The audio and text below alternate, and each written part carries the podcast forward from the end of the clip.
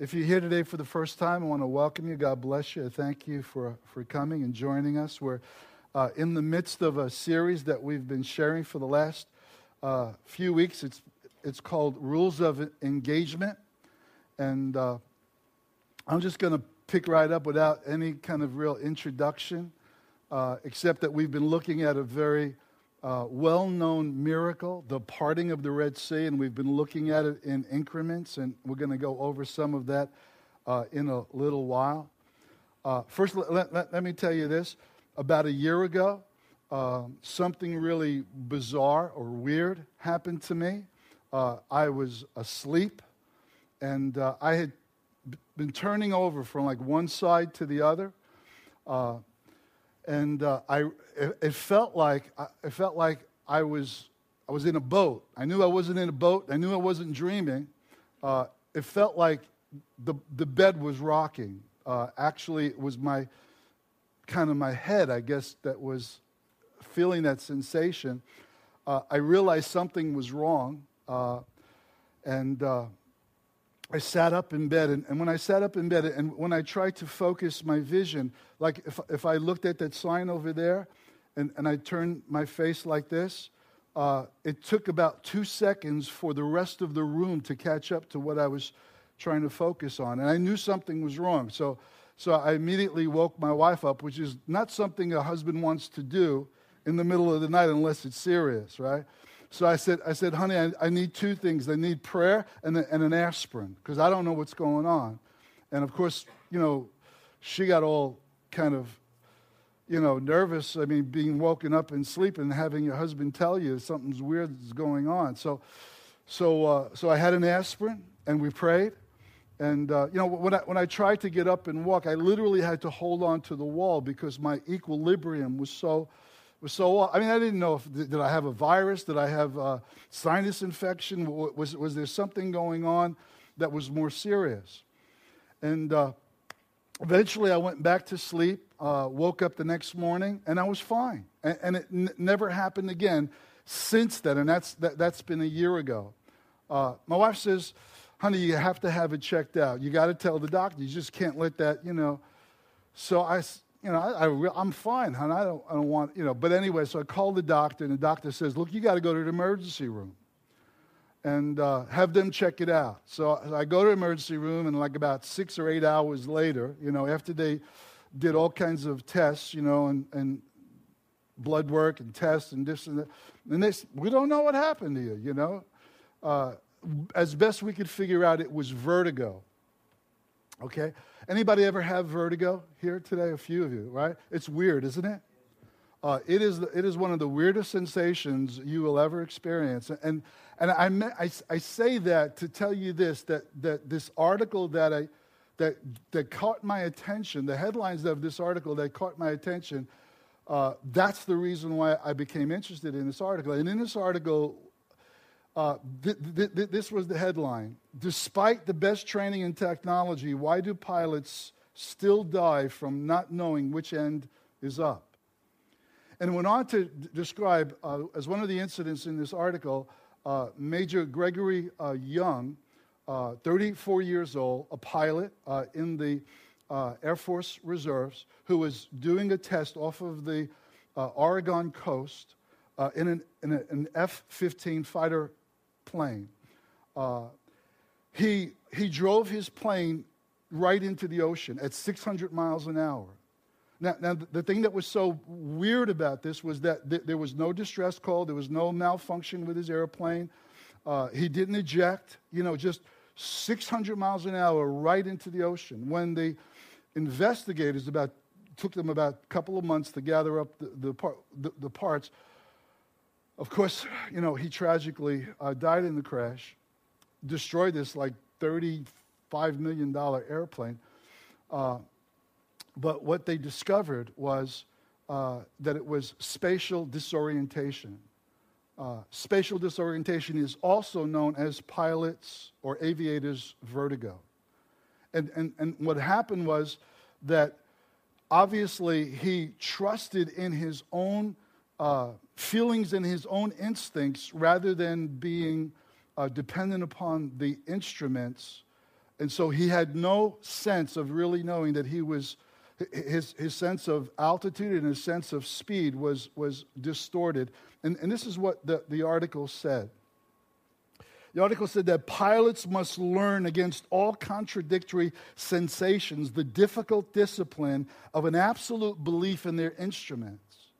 And the article went on to say that the reason for that is because we were made to walk on the earth.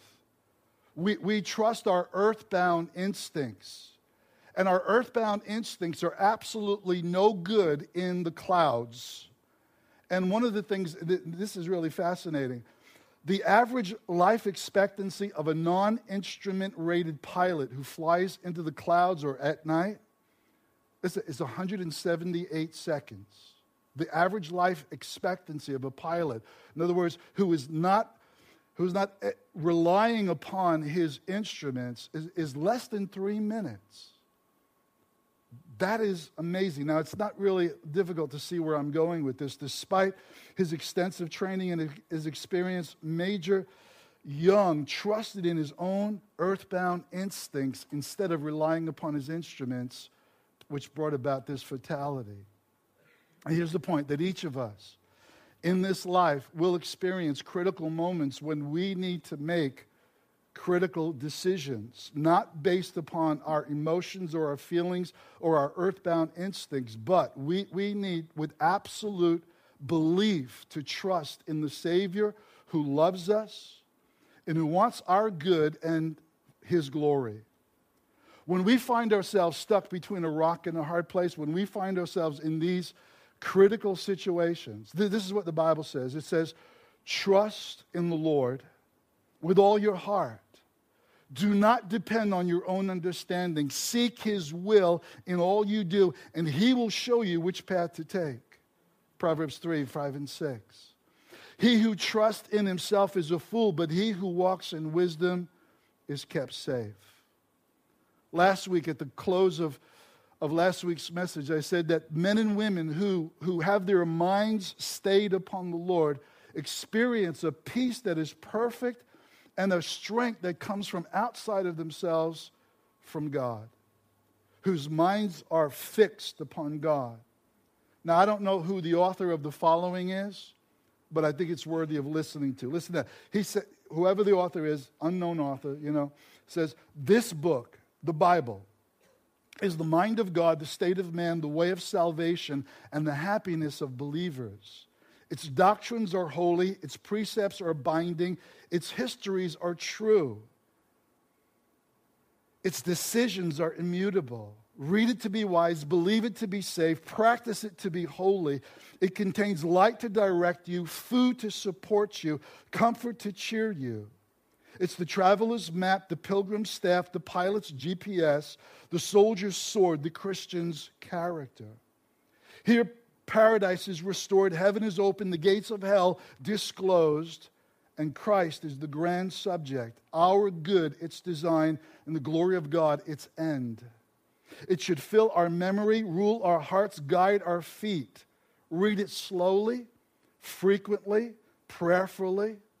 It is a mind of wealth, a paradise of glory, and a river of pleasure. Follow its precepts, and it will lead you to Calvary, to the empty tomb, to the resurrected life in Christ, yes, and to glory itself. We treasure the Word of God. We believe the Word of God. We follow the Word of God. We do not live by bread alone, but by every word that proceeds from the mouth of God. Jesus lived by that principle. He defeated Satan in the wilderness by that principle, by that word, the sword of the Spirit. And the Holy Spirit has come to bring the Word of God to us, to give us new life and to give us new birth. It's not without the Word. So here's the statement I want you to consider. The life of faith is neither smooth nor easy, all by divine design. The life of faith, it's not smooth and it's not easy, but that is all by divine design. The storms of life happen. It happens to both the good and the bad, the just and the unjust. It could happen in a moment. Everything is going smooth, and then suddenly you find yourself in the midst of a storm. What we need to do in those moments is not to trust in our own instincts, but rather to look for both guidance and protection from the one who cares for us. So here's the critical moment for the lives of 2 million people as they were stuck between the rock and the hard place, between the charging chariots of the Egyptians and the Red Sea, and they're stuck in that place. Will they trust in their instincts, their feelings, their emotions? Or will they put their trust in the living God? This was all, as we've seen over the last several weeks, a divine setup. God was setting Pharaoh up for this final fall, because what he was going to do is he was going to break the strength of Pharaoh and Pharaoh's army once and for all, so that the grasp that Pharaoh had over the Israelites, he would have no more. And what we've paralleled, we've looked at this as prefiguring the exact scenario of our salvation, that through the cross, Jesus has destroyed principalities and powers, and he's triumphed over them through the cross. The miracle of the Red Sea division and the cross is so parallel that it's the great miracle in the old, but it's the greater miracle pointing to the new resurrection of Jesus Christ that we're fixing our hearts on. In so many ways, this miracle is the ultimate deliverance. It's pointing to the ultimate deliverance that we experience when Jesus Christ sets us free from the law of sin and death by his own power and by his own might. So we pick up the story in this kind of cliffhanger, right? And this story is so great on so many levels, because it illustrates the helplessness of the Israelites, but it also illustrates our helplessness to either save ourselves or to keep ourselves safe. They're absolutely dependent upon God to rescue them, as you and I were absolutely dependent upon God to rescue us from a life of sin and death. And so we pick up in Exodus chapter 14, verse 13. And you can follow along on the screen. Moses answered the people, "Do not be afraid. Stand firm, and you will see the deliverance the Lord will bring you today. The Egyptians you see today, you will never see again. For the Lord will fight for you. You need only to be still." Then the Lord said to Moses, "Why are you crying out to me? Tell the Israelites to move on." Now, let me just stop here for a minute, because that verse has always kind of bothered me. It seems like the Lord was angry with Moses and says, you know, why are you crying out to me? Moses wasn't the one who was crying out to the Lord. It was the people, as we looked at last week. Their cry was not a cry of faith. It was a cry of terror. It was a cry of complaint. It was a cry of accusation. So why is the Lord seemingly kind of annoyed with Moses, saying, "Why are you crying out to me?" And I think the answer is because the Lord deals with Moses as the representative of all the people. He's the one who intercedes for the people. And so in the same way that the Lord deals with the people of God through the representative, the Lord Jesus Christ, the man Christ Jesus. And we have nothing but great gratitude to give to the Lord, because there is only one mediator between God and man, the man Christ Jesus. I think that's what we're talking about. And so the Lord says in verse 16, "Raise your staff and stretch out your hand over the sea to divide the water, so that the Israelites can go through the sea on dry ground.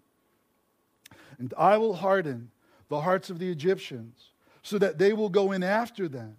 And I will gain glory through Pharaoh and all of his army, through his chariots and horsemen, and the Egyptians will know that I am the Lord." Actually, it's not only the Egyptians who came to know, but the Israelites came to know, and also the whole Middle East came to know. You might remember years later, 40 years later, Rahab says she was the one who lived in Jericho, and the walls were shut up. She says, "We have heard of what the Lord Yahweh did in dividing the Red Sea." I mean, all the nations around that area in the Middle East knew of what God had done. Then it says in verse 19, "Then the angel of God, who had been traveling in front of Israel's army, withdrew and went behind them." We're going to look at this mysterious figure in a moment. "The pillar of cloud also moved in from in front and stood behind them, coming between the armies of Egypt and Israel. Throughout the night, the cloud brought darkness to the one side and light to the other side, so that neither went near the other all night long. Then Moses stretched out his hand over the sea, and all night the Lord drove the sea back with a strong east wind, and it turned into dry land. And the waters were divided, and the Israelites went through the sea on dry ground with a wall of water on their right and on their left. What an amazing picture before us of the miracle-working power of God. This would not only define Israel, it would display the power of God for the next 1,000 generations. I mean, every Passover, right? Even today, over the last, 30, 40, almost maybe 50 years, whenever the Jewish people are celebrating the Passover, one of the network TVs, they're going to run the history of the Ten Commandments and the parting of the Red Sea, because that was so much a part of their DNA spiritual experience. A 19th century Bible expositor by the name of C.H. McIntosh believed that the Red Sea didn't divide throughout all at once, but opened progressively as Israel advanced. So they needed to put their trust in God for each fresh step. Let me give you a quote. He says, God never gives guidance for 2 steps at a time. When I take 1 step and then I get light for the next, this keeps the heart in abiding dependence on God. Now, there's something that I bear witness to that, not only because of the way that it read, that all night long the Lord caused this east wind to divide the waters, but I bear witness with that in my experience as well, that God leads us step by step, that it's a good thing to be dependent upon the Lord. It's a good thing to trust in the Lord moment by moment, day by day. He gives us our daily bread. God supplies our daily needs. Let me tell you something, that the life that learns how to live in complete dependence upon God not only gives glory to God, but causes the world to stand up and take notice. I'm telling you, the life that is completely dependent upon God will cause even the world to stand up and take notice. One such example is a fellow by the name of George Mueller, an Englishman who lived back in the 1800s. You may have heard about him. He wasn't always a child of God. He wasn't always a saint. In fact, he was described as a liar, a thief, and a gambler. When he was 12 years old, he robbed money from his own father. When he was 14 years old, while his mother was dying, he was gambling and getting drunk at 14 years of age.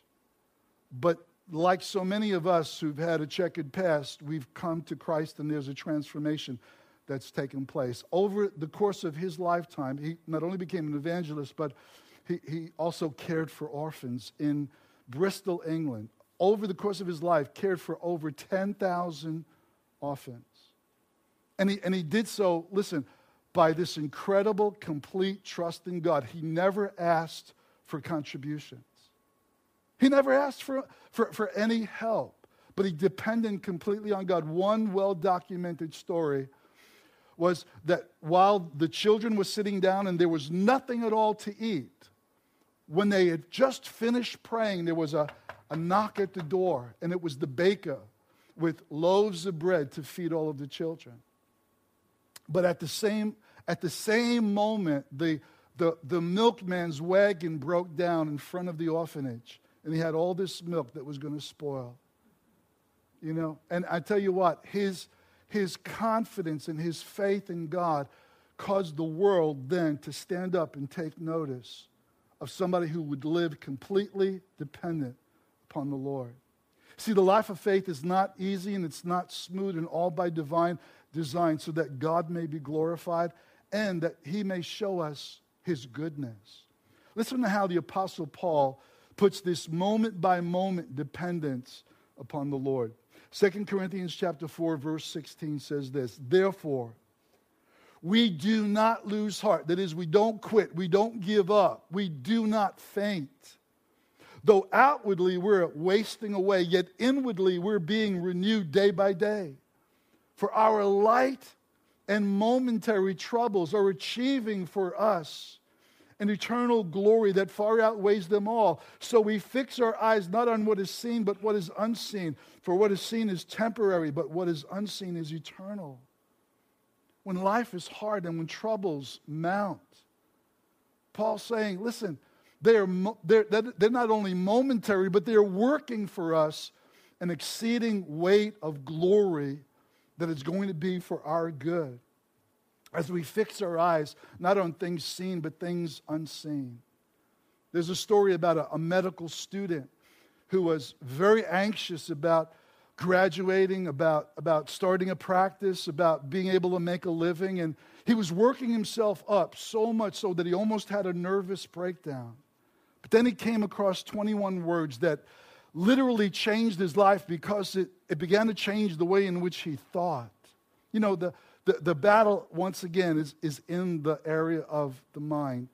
And this guy went on to be one of the greatest physicians of his generation.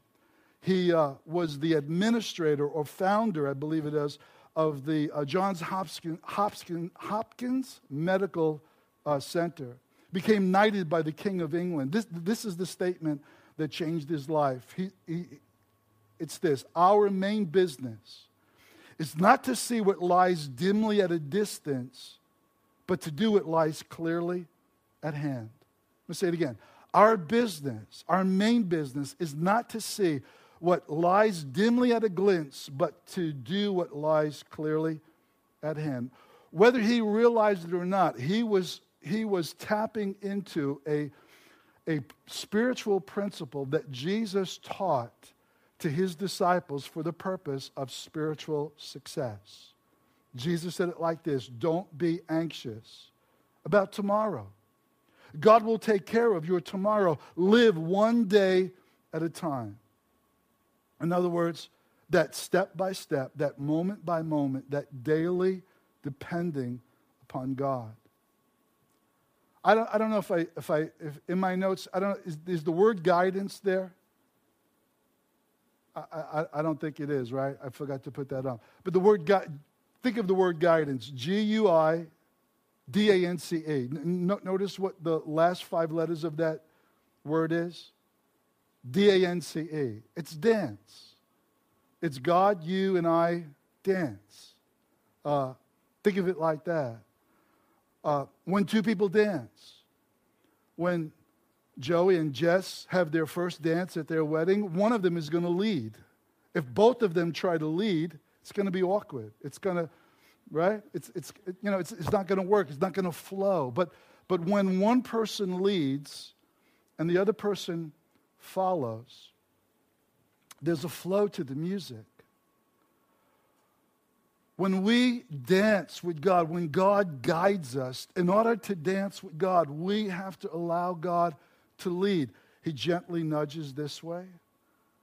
He gently nudges the other way, and we follow the leading. We listen. We become sensitive to his still, soft voice. To dance with God requires trust, surrender, willingness, and attentiveness to God's gentle leadings. When the communists overran China, a missionary by the name of Isabel Khan escaped on foot with her small son Daniel over snow-covered pass, and it was dangerous. But she made her way to Upper Burma. She had no money. She was unable to speak the language. She had a small child with her. She was frightened.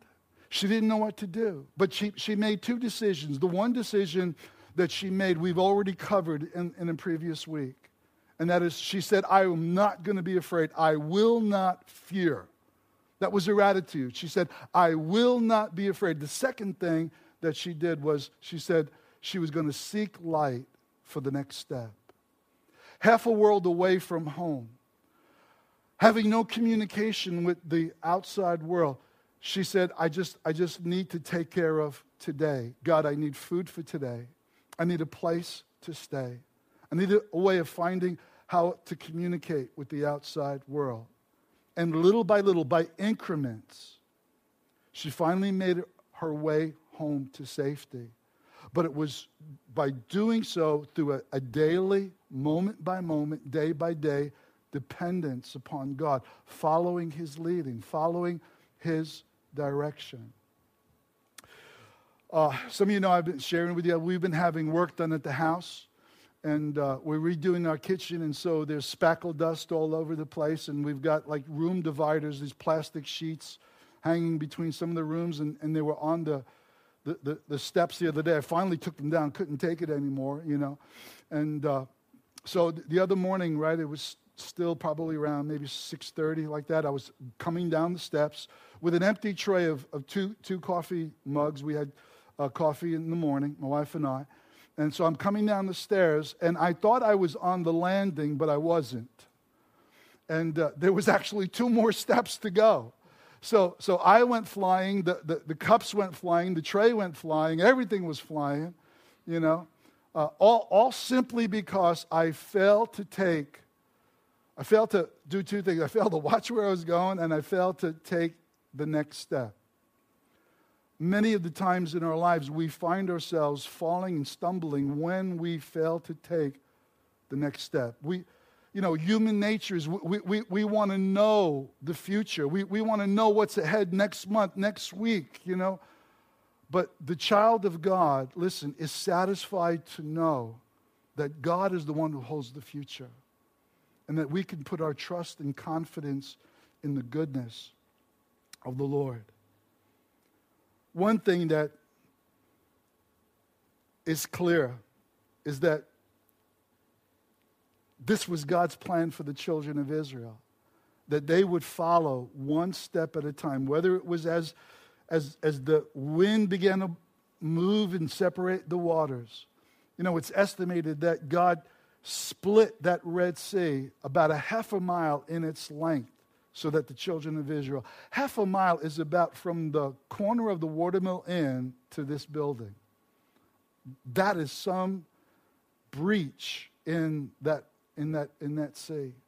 And God is able to do stuff like that for you and I. See, what was to them an obstacle at first became a highway of hope. What was to them trouble now became to them their solution to escape from the charging chariots. I think this old hymn kind of says it best of what I'm trying to say. It goes like this: never a trial that he is not there, never a burden that he does not bear, never a sorrow that he does not share. Moment by moment, we're under his care. Moment by moment, we're under his care. When your back's up against the wall and there's nowhere else to go, and the enemy is pressing in against you, take one step at a time. Trust him moment by moment. Lean completely on him.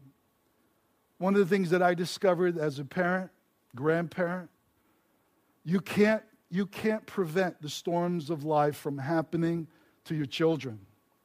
You want to protect them. But the best thing that you can do in the midst of the storms that take place in your children's lives is to be present when the storms come. Your presence means more than their comfort. And let me tell you, that's exactly what God was doing. He was manifesting his presence in the midst of the most perplexing and difficult experience of their life. And you know, you discover something of the awesome wonder of God when God comes through and his presence is being manifested. And so it says that the angel of the Lord, who was before them in the camp, went behind them and became their rear guard. Let me just look at that verse one more time. Verse 19 says is that the angel of the Lord, or the angel of God, who had been traveling in front of Israel's army, withdrew and went behind them. The pillar of cloud also moved from in front and stood behind them, which was the symbol of God's presence, coming between the armies of Egypt and Israel. Throughout the night, the cloud brought darkness to the one side and light to the other, so that neither went near the other all night long.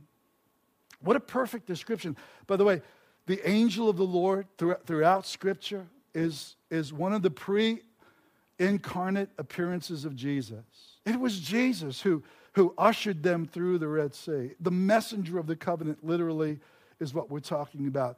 I can give you so many verses that talk about the angel of his presence, speaking about the manifestation of God himself coming in their midst.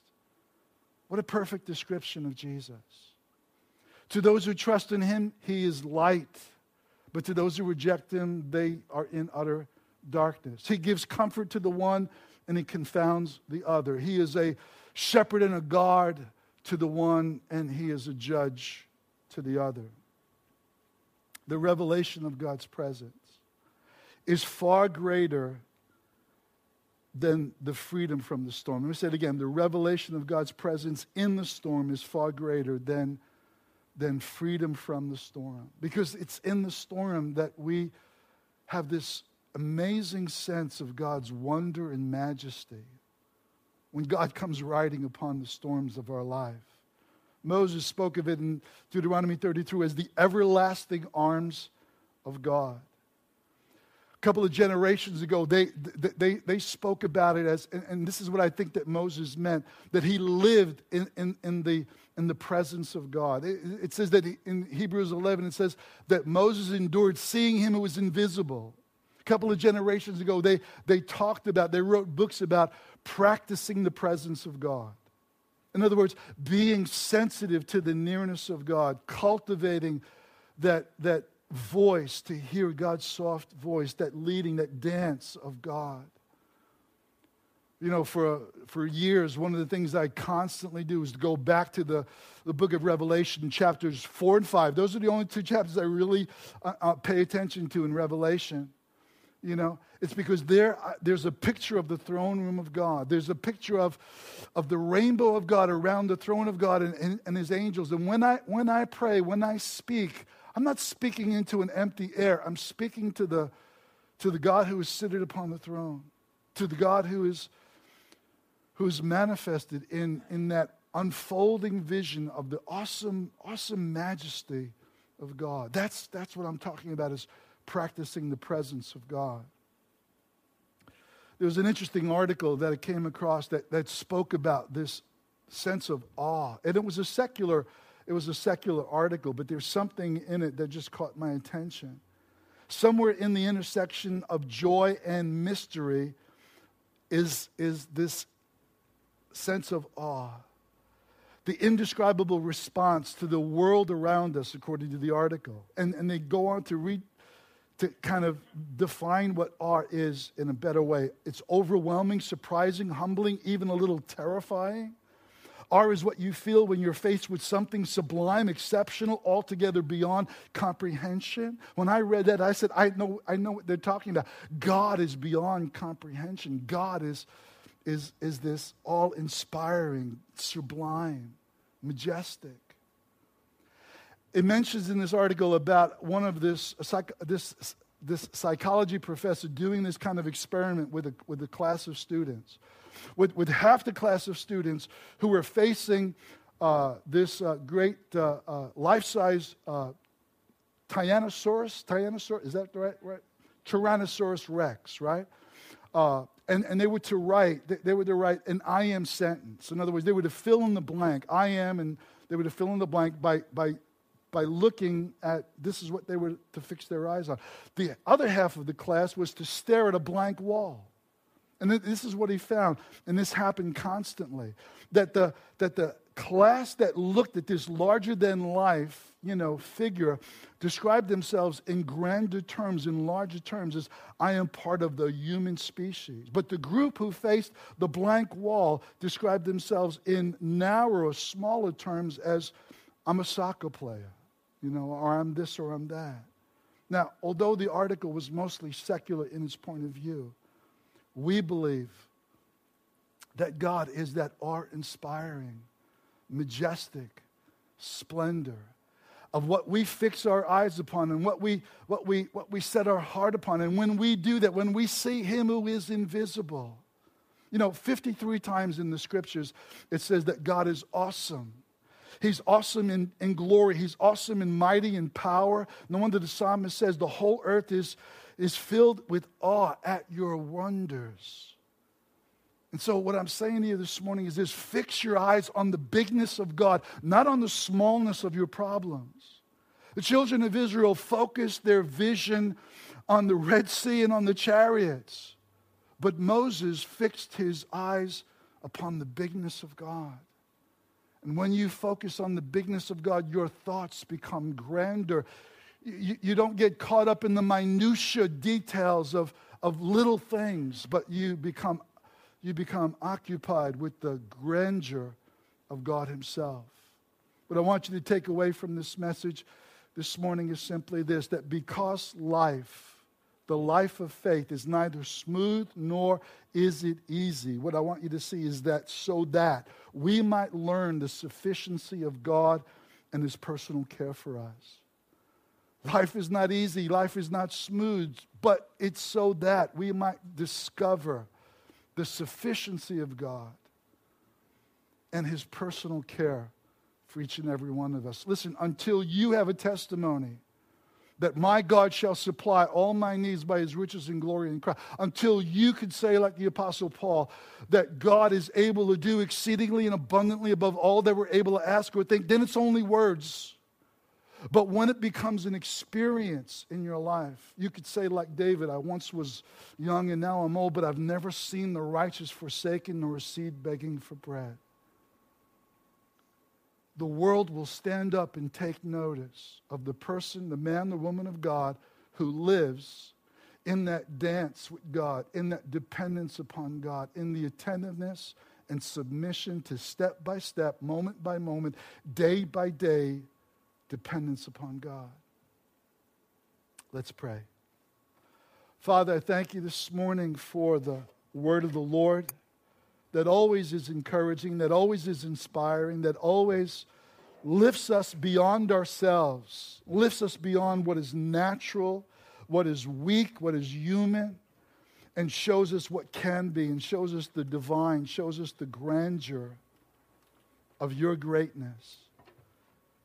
Lord, we are fixed in our thoughts and in our mind, not on ourselves, not on our problems, not on a blank wall, but we fix our eyes on the bigness, the hugeness of God. You're a mighty God. You're a great Savior. You're a wonderful friend and Father. And we thank you that even now, if we're going through something, that we can depend upon the presence of God to give us that perfect peace, to give us that inner strength that we need. We will follow you. Lord, that's the commitment that we make. We will follow your leading, for the footsteps of the righteous, they are ordered of the Lord. And we will wait upon you, Lord God. And they that wait on you will renew their strength. They'll mount up with wings as eagles. They'll run and not grow weary. They will walk and they will not faint. This is the life of faith that you've laid out for us. And we thank you, Lord God, that you are with us. And because you are with us, you're also for us. Amen? Amen. Let's all stand together.